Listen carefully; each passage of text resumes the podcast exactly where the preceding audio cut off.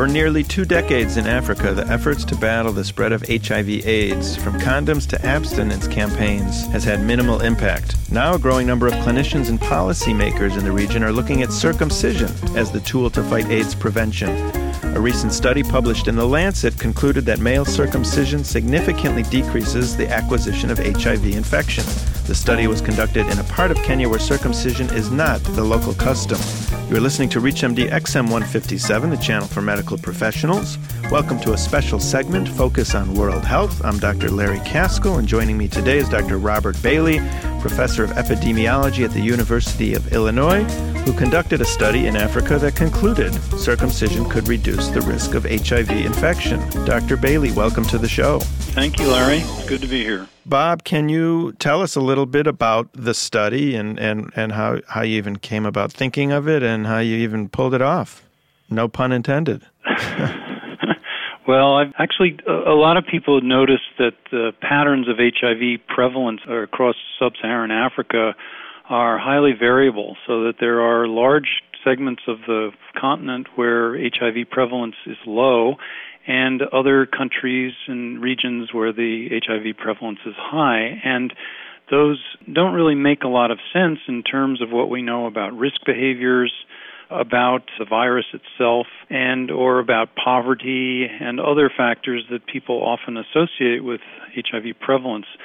So it was about in 1995 that people started to notice that actually, when you look at those patterns, the countries with the lowest HIV prevalence are those where most men are circumcised, and the countries with the highest prevalence are countries that don't practice traditional circumcision. So, what would be the mechanism of removing the foreskin that actually reduces the risk of HIV, or is it something cultural that those parts of Africa practice versus the other parts, and we're just associating it with them being circumcised? Well, from a sort of biological mechanism perspective, we've done studies actually in, here in Chicago where we've done immunohistochemistry of foreskin tissue and what we find is that on the inner mucosal surface of the foreskin, there's very high densities of HIV target cells. These are CD4 positive T cells and Langerhans cells or dendritic cells, which are the known target cells for HIV. And the outside of the foreskin, in contrast, these cells are there, they're present, but they're not close to the surface because there's a highly keratinized or cornified surface protecting, essentially serving as a barrier for those underlying target cells. When we actually preserve tissue uh, in explant culture and then introduced HIV to the inner mucosal surface of the foreskin, there was very rapid and vigorous uptake of HIV. We compared that to the outer surface of the foreskin and to cervical tissue. The outer surface of the foreskin, there was no uptake of HIV, in the cervical tissue, there was between one sixth and one ninth as much HIV taken up as in the inner mucosal surface of the foreskin. So we think that that is a primary mechanism by which removing the foreskin actually then is serving a protective effect because after circumcision, the little bit of foreskin that is left behind, there's generally about a one to one and a half centimeter part of the inner mucosal surface of the foreskin left behind, and that rapidly keratinizes over a couple of months.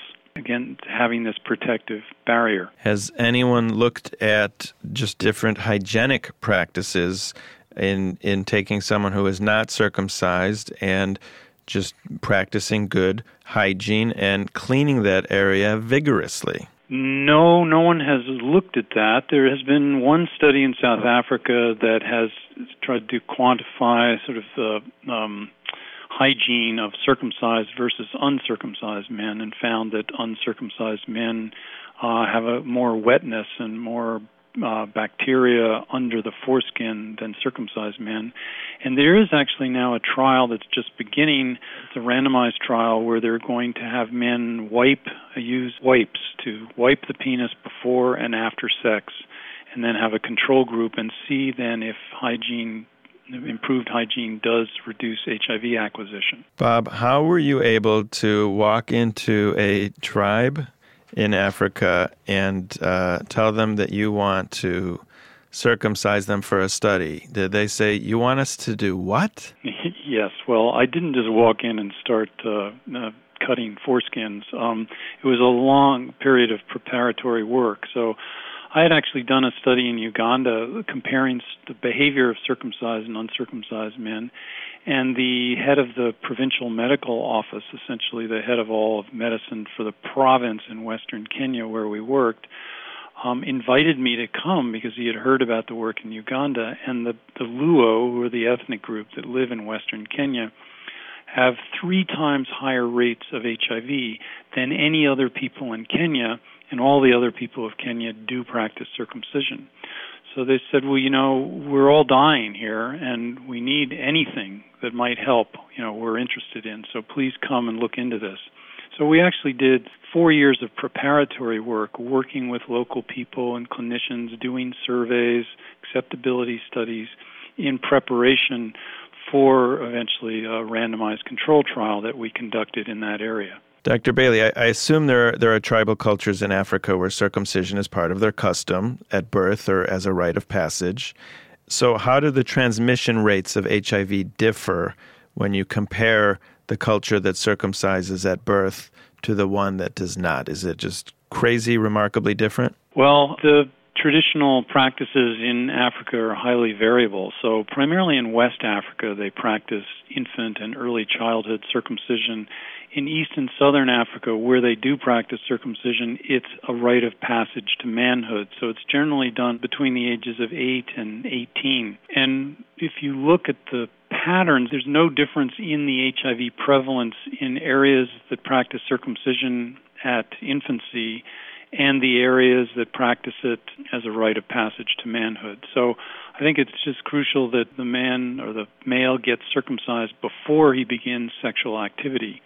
We don't have any evidence that, you know, infant circumcision is more protective than adolescent circumcision. Just have to get to them before they start having sex. Yes, so that before they start getting exposed. Obviously, it's a little easier to sell at birth. Uh, well, actually, in East and Southern Africa, it's a very difficult sell mm-hmm. um, for infant circumcision.